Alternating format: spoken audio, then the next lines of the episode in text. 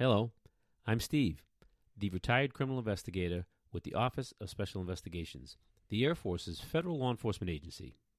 I'm Hannah, his daughter, the amateur true crime enthusiast. I have always been fascinated with my dad's job, and I love starting conversations with him to learn more. Join us each week as we share these conversations with you and discuss a real criminal case that piques our interest.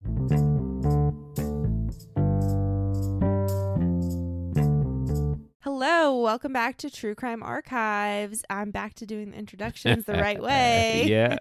Welcome back. We're just going to have a normal conversation today with this one. We're just it's going to kind of be like our normal Yes. pre podcast conversations Yep.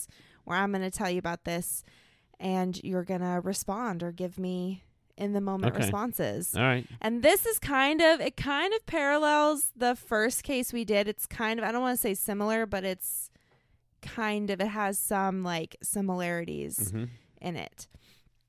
Tracey Burke was a 30 year old mom of three in 2007.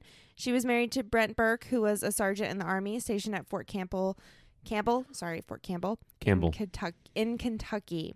They had been married for just five years and had had two children together, a son and a daughter, but she had also had um, another son from a previous marriage.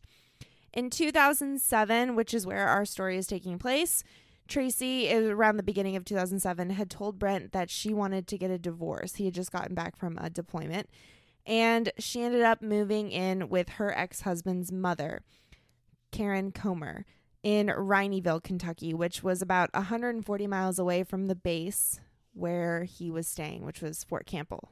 Fort Campbell. Jeez, I can't say that word. To September 10th, 2007, Tracey and her kids are living with her ex mother in law. And around, it's like super late at night, someone breaks into the back door and comes in and shoots Karen Comer first. And then they go and find Tracey and they shoot Tracey. Now, the kids are still awake and they're still in the house. And the oldest son is witnessing all of this and he sees all of this. Now, the person leaves. And How old is he? At the time, nine. The stepson is nine. And then, Oh, that's her stepson? sorry, that's Brent's step- stepson. Sorry, that's her son. That's Her her, son, oldest okay. son. Right. Sorry. sorry for the confusion. Her oldest son is nine.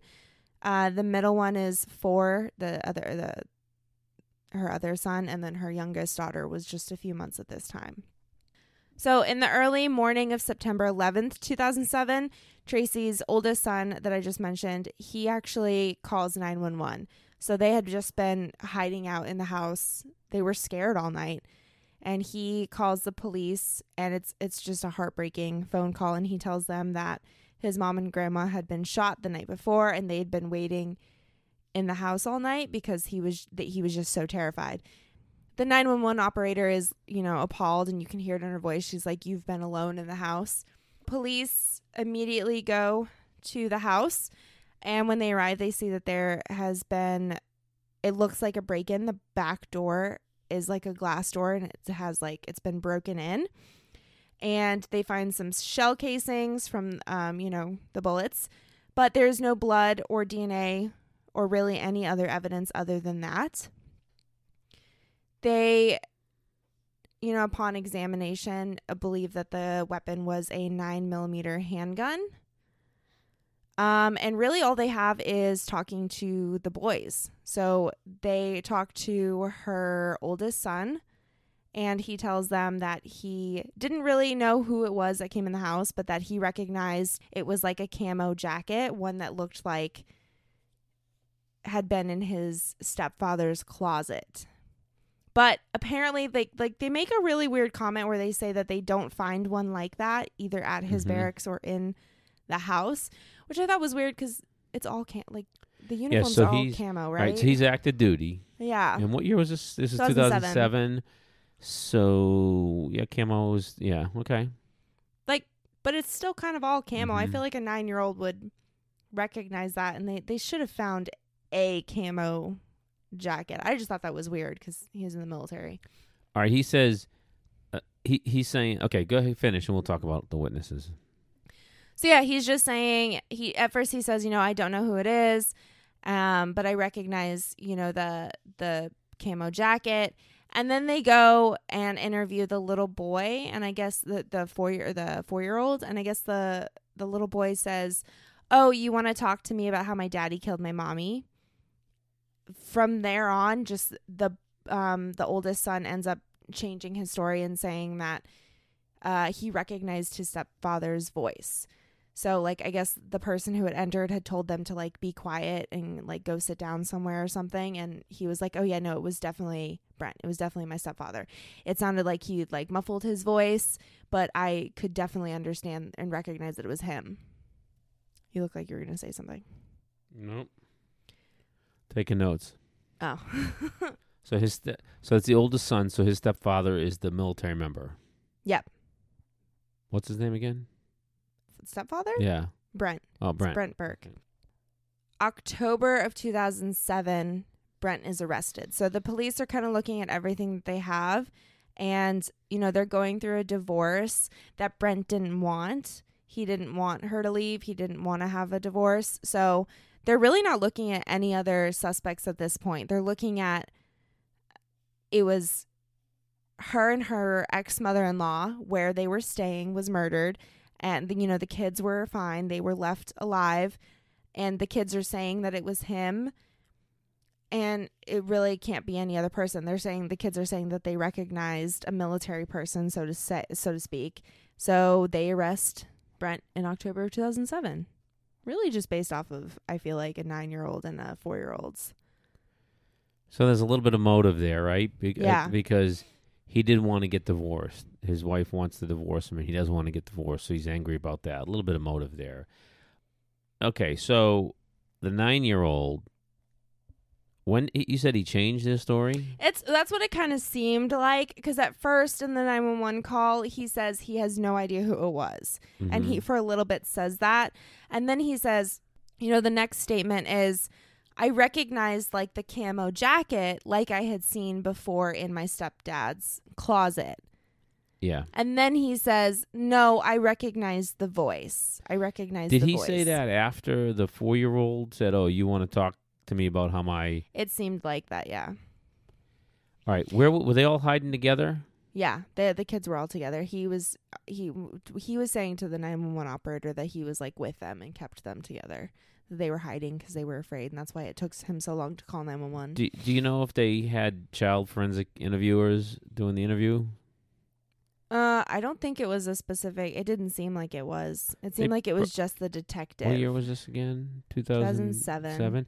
Yeah, they probably had child forensic interviewers. There's a specific It seemed like certification training you get for to to interview children of that age because you have to establish first you have to establish with the child if they understand the difference between right or wrong and there's Right. some things you do you do with that you, you know uh, drawing pictures things like Right. that so There's an episode um on TV uh, that you can watch about this, and the detective who spoke to the kids Mm-hmm. talked, and it didn't say. I didn't see that it said that he was Mhm. specifically a child. Uh, what what did you call it? child forensic interviewer Yeah, it didn't seem like he was. They could have had another Mhm. one. They just Yeah. didn't say it. He was the only one that was speaking, and he was the one that said. and a child forensic interviewer would have also kind of teased out whether or not they spent the whole night talking about this or, or not. You- oh, you like the I three kids together. Yeah, yeah. Well, obviously the the, the newborn isn't gonna um Right, or the two. Yeah, right. Uh, geez, was that baby crying through the night? That must have been. That, this nine year old must be just yeah, yeah. Um, brave. So okay, so they have they arrested him. Let me ask you this: I don't understand why would he need to break into his mom's house? So it's no, so it's not his mom's house. It's Karen Comer is Tracey Burke's ex mother in law.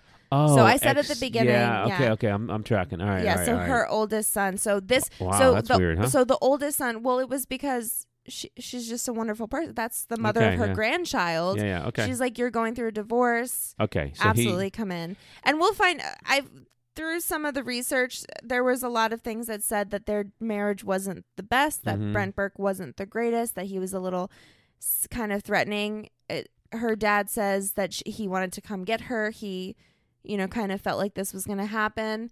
So I think, you know, the ex mother in law was like, absolutely come stay with us. We're two and a half hours away from the base. You're the mother of my grandchild. Okay. They had a good relationship. So it was yeah. two and a half hours away from the base. Yes. Okay.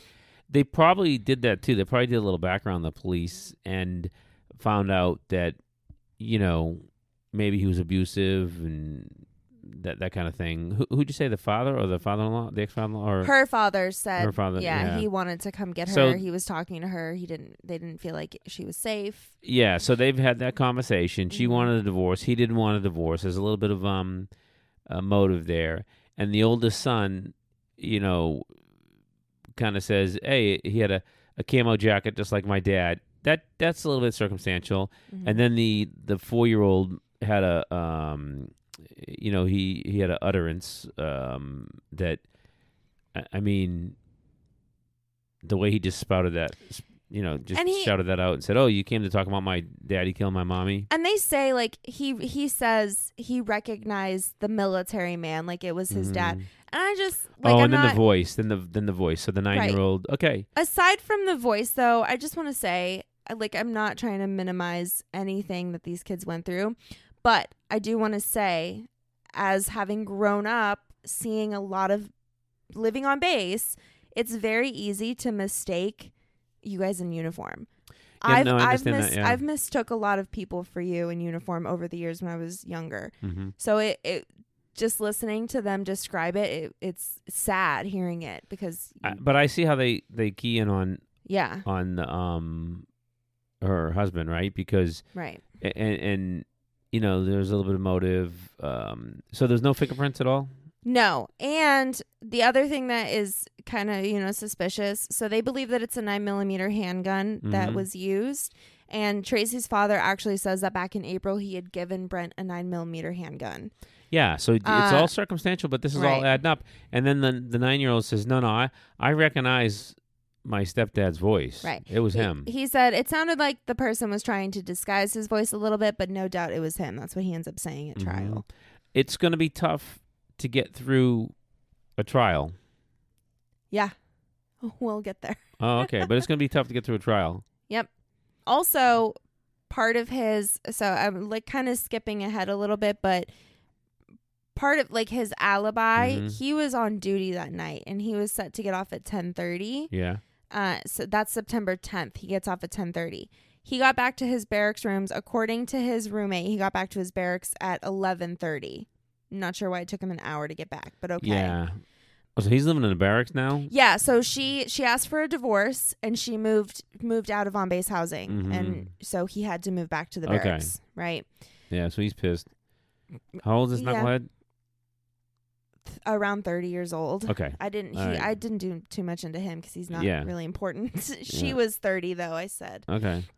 So he leaves his room again and he isn't seen again until 6:30 a.m. September 11th. hmm when his roommate comes back from PT and says he's like Yeah. asleep. So that's 11:30 p.m. to 6:30 a.m. He has unaccounted for. Yeah, that's Like he, I he- said- He can't tell anybody where he was, or he didn't even talk. I forget what he ends up saying because it wasn't important because it's not a it wasn't a big part of it. But it is 140 miles between the base and Rineyville where she was staying. It's about a two and a half hour drive. He comes out and makes a statement that it makes no sense. There was no way for him to be able to drive there and back and commit the murders and still have time. And he ends up saying that's what he ends up going with. But he How, how many? Um, what was his time missing again? So from 11:30 p.m. September 10th to 6:30 a.m. So what is that? Seven hours. September 11th. No, that's Seven um, hours? No, nine hours. That's seven hours. 11.30, 12.30, 1.30, 2.30, 3.30, 4.30, Yeah, 5.30, sorry. 6.30. I'm sorry. Uh, I'm like, what? I'm over here writing some notes down. So seven hours, right? yeah.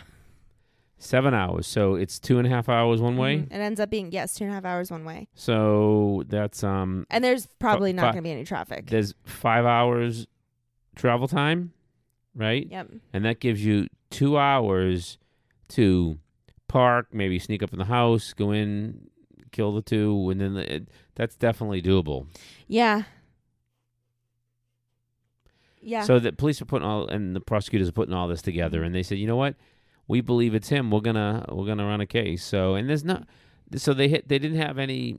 What, how did the window get broken? Oh, was it was it one of them wooden doors with windows? Is that what it was? Or the the picture that they used, I don't know if it was the actual picture, Mhm. but, uh, but yeah, it was. It looked like it was like the wooden, but it had like a big panel okay? in the middle, and that was like pun- broken in. Oh, yeah. Okay. All right. And you know, he probably did like they did in TV, wrapped up his hand or something, or probably had gloves Right. on. But also, like, what's weird to me is he knows them. He didn't. He could have gotten in that. Like, she was awake. It sounded like Mm. that Karen Comer, the the homeowner, and he knows her. I don't. I guess they didn't probably. like him. It sounds like he probably wanted to plan this out, make it seem like a break in or something.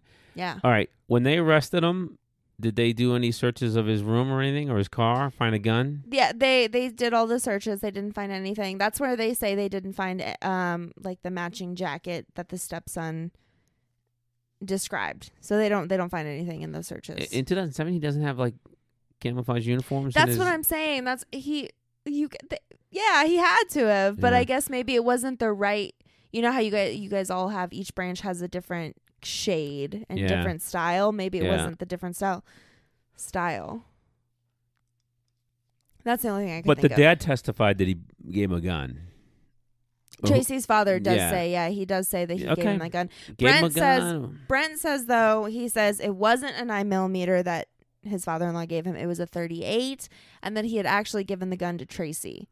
But no weapon has ever been found. And obviously Tracey denies that. Oh, she's dead. Um, and but they didn't find one anywhere in her belongings. Right. They've the never dad- found any gun. The dad would know what kind of gun he gave him. So okay, Right.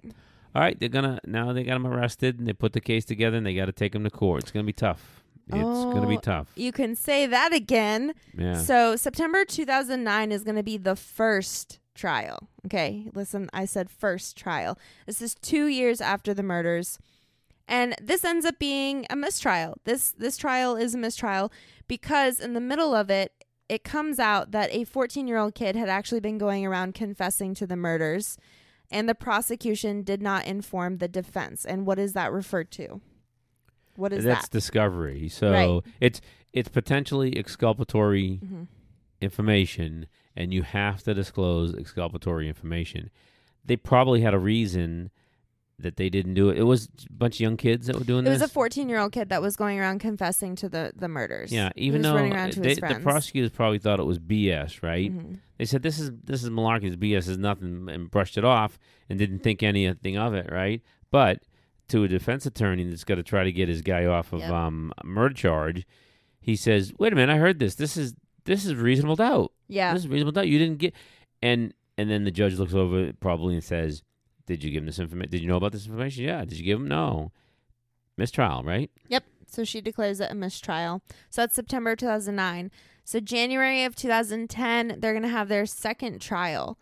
This ends up also being a mistrial because Brent's stepson ended up getting sick and couldn't testify. And he's really the star witness here because he's the oldest I don't one. understand how that's a mistrial, though. I don't understand either, but I, g- Oh, probably. Oh, so probably they requested an extension. These are all prosecution questions, Mhm. so I'll do my best. Probably they requested an extension, and the judge says no, Mhm. no, no.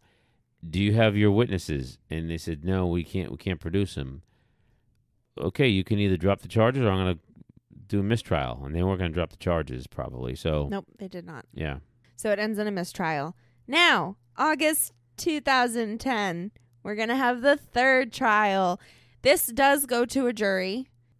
His stepson is able to testify. Both they have both of his uh, the stepson and his son testify. Mhm. And this trial goes to a jury. However, it hungs it ends in a hung jury. hmm So what does that mean? They Not- can't. They can't reach a verdict. They couldn't all And- agree agree. And you know this happens, and the judge might have said, "Get back in there and don't come out until you have a, a verdict." And they just somebody is stuck. At least one person is stuck Mhm. on the fact that that they don't think uh, he. Well, I don't. Do you know which way it went? Like a hung jury. Um, it didn't say yeah, at which least- way it went. It didn't at, say. lea- at least one person didn't like him for the murder and couldn't get off of it. So that- Because as we know, in our country in civilian court, everyone has to be unanimous, right? Yeah, twelve. Yep, that's yeah, important. Unanimous. So all this means is okay. It's a hung jury, you know, and everybody goes home, and he's still under arrest, and the prosecutors have to put together uh, uh, another case or another trial, or they can drop the charges, I suppose, at that point. Well, they are going to put together another trial. They also are going to have one of the neighbors testify. He says that he heard four or five gunshots and glass breaking around 10:30 p.m. So this is going to be helpful for the defense because if you recall 10:30 p.m. is when he was getting off. And Yeah, he was seen pretty- again That's pretty important. Right. However, Tracey's father says, no, this house is close to a gun range. You hear shots and glass. You hear Did those he noises all the testify time. too? It didn't say if didn't he say- testified. He seems like to be a key person. He yeah, gave, he's, he he, gave talks the a lot. he gave the bad guy a gun, and he says no, it's near a gun range. I'm Why sure why they did didn't they him have him testify. testify? Uh, okay, he should have testified. yeah. Okay, So March of 2011, this is going to be this trial. This is the fourth trial. Okay. So if you're ke- if you're keeping up, we've got four trials. First two are uh, mistrials. This last one was a hung jury. and these are in civilian court, This right? is in civilian court. Because it happened off off the base, off the post, Right. and he was arrested by the local police. Okay, Which, if you guys remember in our first episode, I, I did ask that question, right? I said, why was he tried in civilian court right. if he was on duty? yeah, because Well, that was a little different. He was reserves, I uh, guess. s- so. Um, he, this guy's active duty, right? Right. He's active yeah, duty. but it happened off base. In fact, two and a half hours away from um, yeah. the base. So the the local police have jurisdiction. Now I'm sure Army CID hmm joined up and assisted and followed it and monitored it. And, I mean, and to check his barracks and stuff. Yeah. Like when they yeah, were yeah, doing they a they barracks probably check. they probably joined joined the investigation. So all right, so this is the fourth one. Fourth one. So this ends in a hung well, yeah, as this well. neighbor saying coming in saying Yeah. this stuff. It, you just have to prove reasonable doubt, right? You know, and and for the defense, and could have it been the, the killing at ten thirty? It could have been, is what th- what they probably argued. But also, what I'm thinking about is now this is this is March 2011. Mhm. Okay, the murders happened in 2007, and the key the key witnesses for the prosecution were a four year old and a nine year old at the time that it happened. hmm Right. So how old are they now? How good really is your memory? Well, we know we've talked about this. We know that that witnesses witness testimony is really the best and the worst at the same Yeah. time, and it erodes over time. hmm And so, can you imagine? So the nine-year-old is thirteen now, right? I I can't math Yeah, right now. math Seven, public, yeah. eight, nine, 10, 11, And- and 9, 10, the- 11, 12, Uh, 13. Yeah, yeah. 13. So, and the the- four year old seven. but they still have their they still have their testimony from, you know, from four years previously, right? So they they will help walk them through it. Yeah, and I also they deem them credible and they deem them to have the ability to testify and then then it was being truthful and honest and they knew what they were talking about and they were good witnesses so I guess yeah, if their story didn't change yeah much, and you know if it's sense. if it's a small town department too you get excited too and you get blinders on but uh, it doesn't sound like a strong case right, all right not at all. So this ends the fourth tr- uh, fourth trial ends in a hung jury. Now after this trial, this is when the Hardin Commonwealth attorney Chris Shaw decides to drop the charges. So, so it was it was like the district attorney then right yeah the local Yeah. yeah okay the Commonwealth. Yep. He says we're just gonna we're gonna drop the charges. We've tried four times. oh the state's attorney yeah yeah okay Yeah. So he just says, okay, charges dropped, release him from jail, and turn him over to the military. Right, because he so the way they explained it is that he was never officially processed out of the military. No, he's still on But- active duty, right? right. Because because remember due process, right? Mhm. You you you're Innocent obviously he could- proven guilty. obviously he was in jail because he couldn't make bail or something, probably. yeah, Uh, so I'm assuming. yeah, you're innocent until proven guilty, and you know they they when you're in jail. By Sergeant's pay in 2007. Yeah, hmm, was it E four E five? I don't know what the army is, but He was a sergeant. Yeah. Okay. And here's the thing: the one time that they stop, there's a couple times they'll stop your service and then start it back up. If you desert, if you're a deserter, go AWOL, or if you go to jail. Mm. So Gotcha. yeah, so so that four years, like technically he he is going to owe the army four years. Ah. Oh, so like even if he was Mhm, 'cause proven he was in jail. so even if he was proven innocent and got back out, he would still owe them four years. Or if they just, or if they dropped the charges and the army decided not to, Yeah, I think they they I think he'd still owe them. if I years. recall, if you're in jail, your time stops and it has to start all over again. even So, if you're yeah. proven innocent, yeah, I think so. I, that's interesting. yeah, I, I have to go look that up now. I can't. It, it I sounds want to know. You'll have to. We'll have like- to get yeah. back to everyone. It sounds that's like- interesting. it sounds like jail was one of the um one of the reasons that that they could could do that. if you're in like a coma or something, can they do that too? If you get like injured or something. No, it's different. Different. Okay, different, I was gonna say that's crazy. I All right, so know they turn him over to the army. yes, They- they- well, he belongs to the army anyway. So they return him to they Fort return Campbell. him to Fort Yeah. Campbell. at nine days he's literally out for nine days and they they look at all the the evidence and they decide that there is enough to arrest him Mm-hmm. And so they arrest him and they're going going to bring charges they're going to do a court martial Right. Two different. I know the question you're going to ask. Th- These are two different court systems, and it's not double jeopardy because he wasn't convicted mm-hmm. in the civilian court. Mm-hmm. All right. If you get convic- convicted in the civilian court, then the military will uh, begin administrative procedures to kick you out of the, the, the service. Right. That's oh that's not okay that's not like double jeopardy. But in this case, he wasn't convicted. mm-hmm. So it's not double jeopardy. And I believe you're going to tell me they found some new evidence, maybe.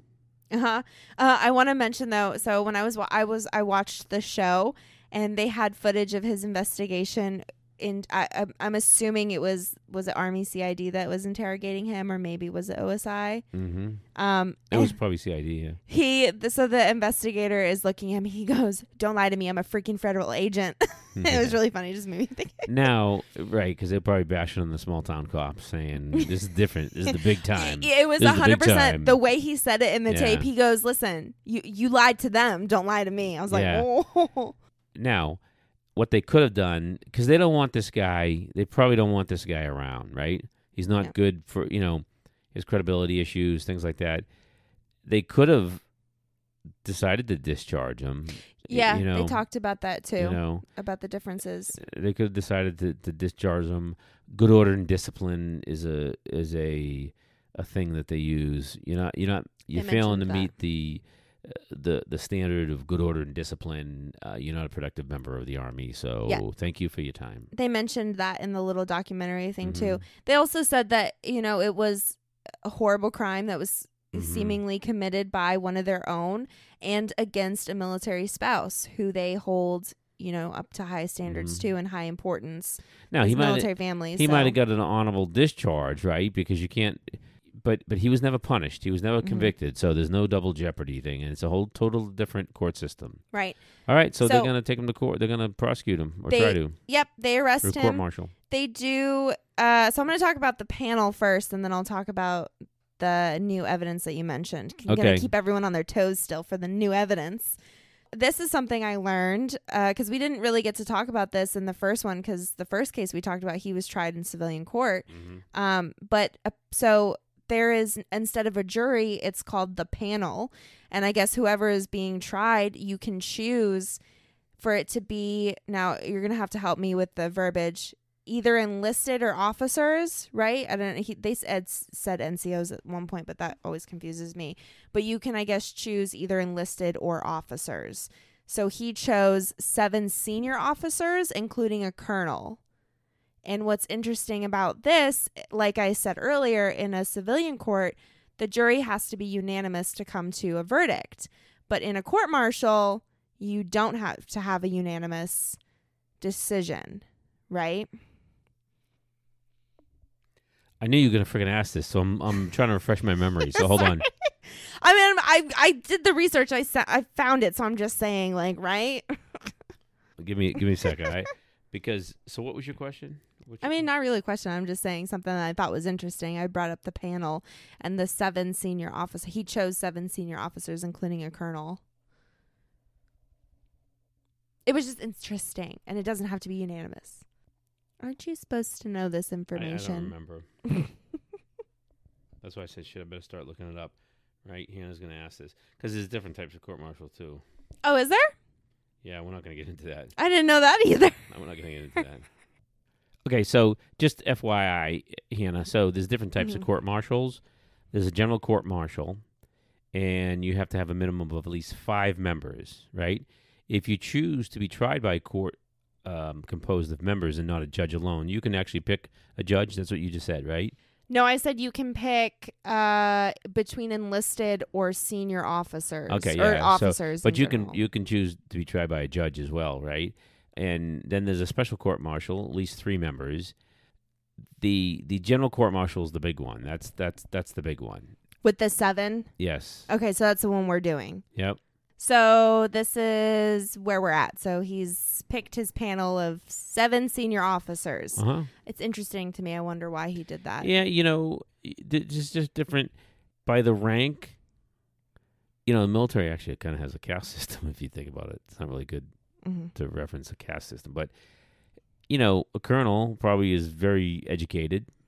You know, the enlisted is too. Uh, the enlisted force is educated as well, but you don't know, right? You Right. know, an officer sitting up there is educated and may give you a, a better chance. I- I don't. Maybe that's why. I don't know. You know. Yeah, I guess that makes sense. Something else we'll get to in a little bit later. In a, But in a minute, I guess makes sense also maybe all your peers like all the enlisted maybe you think that they're aggravated with you because you're giving them a bad name and you don't want them up there True. That's true. Yeah. That's All right. smart. Okay. So now the court martial is going to start. Now, you mentioned that there was some extra bit of evidence, right? So the Army lab ends up coming up with tiny glass taken from his coat, from Burke's Brent Burke's coat, Mhm. like so his military uniform coat. They compare it to the shattered door at the crime scene, and it comes back as similar. mm-hmm. Um, so they basically say that it had to have been. Yeah now so cid must have went in and searched you know simultaneously while while the police department was running an investigation cid was probably doing some stuff on base. Hey you mind if we're gonna go search his room? Maybe they searched it together with with the cops you know? And maybe they collected the the uh, evidence so Why is I- it you just know, now coming out though? It's been four years. well, the prosecutor didn't want it, right? So th- that that's all. Uh, and and it's so I've done that before. I've worked with the local police department, hmm and I've been searching on base, and they've been searching off base at the same time for the same case. You know, maybe I had a detective with me, uh, you know, but in and because we can secure evidence, so then you kind of just talk afterwards and share information and evidence and stuff. So Are you The- obligated to give it over to them? It depends on the jurisdiction. Yeah, the, the jurisdiction. But but us holding evidence that they might have to return in our evidence locker is, is just as good. That's just Mm. as good. They can come take it out and we can send it to the lab. Like we we could send it to the lab on their you know for the case. So you can Oh. work you can work jointly like that as long as everything chain of custody and everything is good. I don't know why, unless they went and searched afterwards. But I mean, that's four years afterwards. I That's don't what I'm think so. saying. I don't think they did. Yeah, I think if they found glass, I think they then. they secured stuff right away. Yeah. I bet they took all his uniforms had to have been. Yeah. they had because the uniform was, you know, it was hey he he, you know had uh, what what they say, oh like my dad's jacket or whatever. So yeah.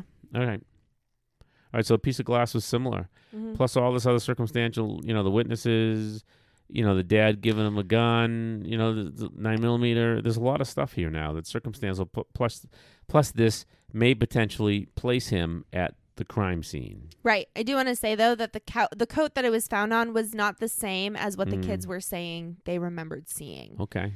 So, but they they didn't seem to. Yeah, this is a shit show. I I, I, I just don't understand.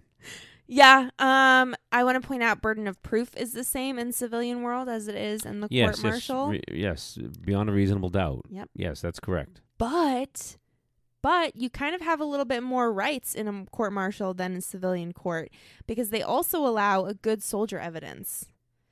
Oh, a character reference? No, they allow that. Uh, you can have character uh, witnesses in in She other made- courts. The girl that was explaining it made it seem like you can present your military service to these oh, this panel. yeah, yeah, yeah, yeah, yeah. And yeah. if they look at your military service and say, you are such a great soldier, there's no way you could have done this. So basically, they can use your service as like an end all be all of your innocence yeah, to say there's no way you could have done this. but but defense attorneys can do that in a regular court. They can bring up uh, your credibility and and your history and your background. yeah, They but the can do jury that. doesn't necessarily have to like listen to it. It kind of sounded like the panel was like, that was going to be so important to Nah. them, especially maybe as officers. Maybe Mm. that's what I was thinking. Maybe that's why he chose officers. Yeah, that's that's a good reason. That's a real good reason. Yeah.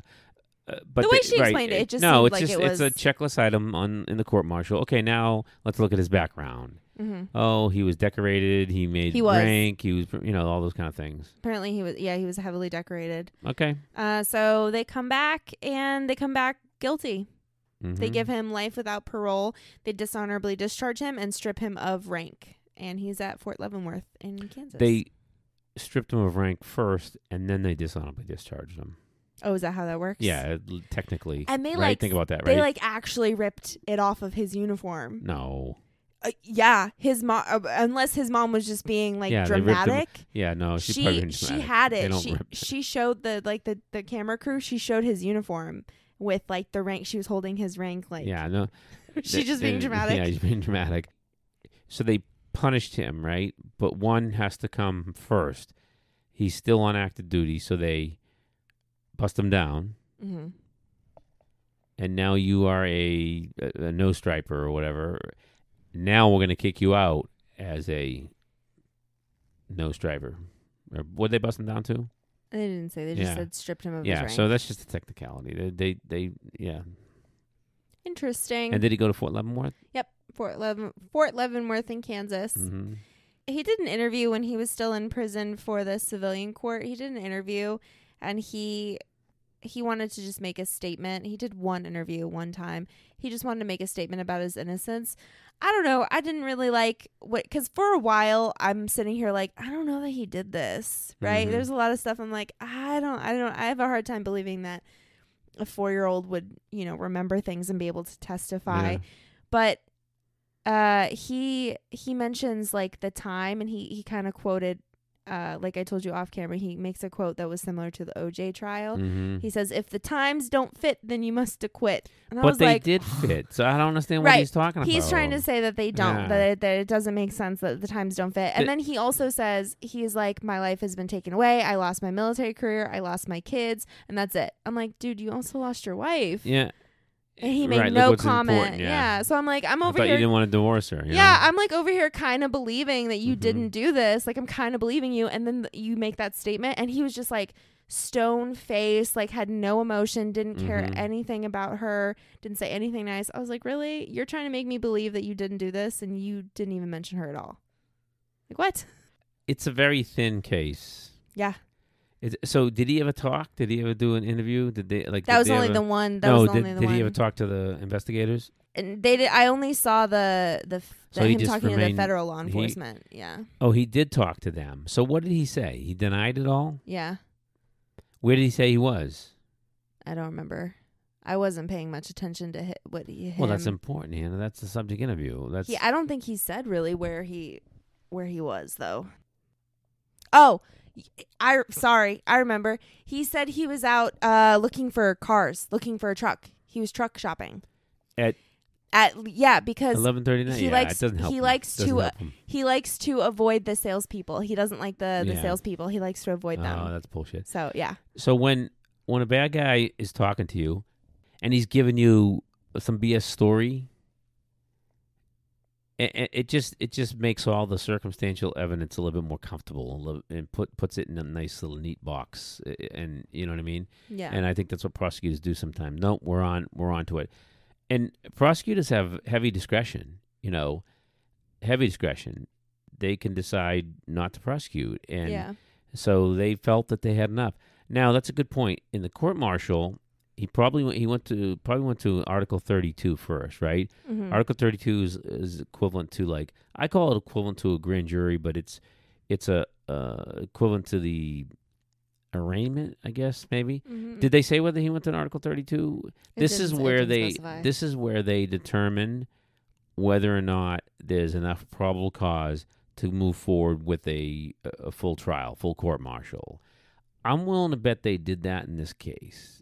And and they uh, sounded Article pretty 32 confident. Article 32, there's a convening authority, which is a, a, a, a officer, a military officer who is a JAG usually. Not it's not a judge, and then there's, uh, um, yeah, it's it's a convening authority, and then each side presents their their their case, and um, I testified in Article 32 for a murder uh, investigation, Yeah. and I was up there for like two and a half hours, and you you're talking to the, you know, the JAG, who's a, not a judge, it's a convening authority, and then they did they decide, yep, there's enough probable cause here, let's go forward with a court martial, and then the court martial is like the regular, you know, jury and everything. Yeah. I'm willing to bet that there was one of those that helped to make the decision, but it's a thin case. they I feel seemed like pretty confident in it it, though. it's a thin case. In this this um when this was 2011. Mm, the court martial was yes, 2011, March 2011, nine days, 2011, and 2012. we can't we you haven't been able to get the court transcripts or anything No, I'll look for them again. yeah let me, let's try to find those uh we it can should do be like pub- a second should be- episode. yeah i'm just well i just want to read it myself i'm interested but okay that's it cool Yeah. It was. I. It, it kind of seemed like it paralleled a little bit to the first case, just a little bit. It was yeah yeah our very first with- case yeah because the of the distance. the, du- the two different jurisdictions yeah Yeah, and him being tried civilian, and then mm-hmm. all right thought it was a little. okay that's how we do it we just you bring up the stuff and i listen and talk that's how we started this whole podcast Yeah. thing It kind of seemed. I. I feel like this was a normal episode, though. It didn't yeah, really I know, seem I too know. different. I guess maybe all our So conversations for end us, up being the right? same. So, so good for us. We're doing a good job. Then Yeah. we're doing we're doing what we set out to do. Yeah. Okay. all right. Cool. point. All right. Is that it? That's it. All right, guys. Thank you for listening this week. Uh, please go on Apple Podcast and give us a rate and review if you want to give us some feedback. We'd love to hear from you. You can also leave us some messages on anchor.fm.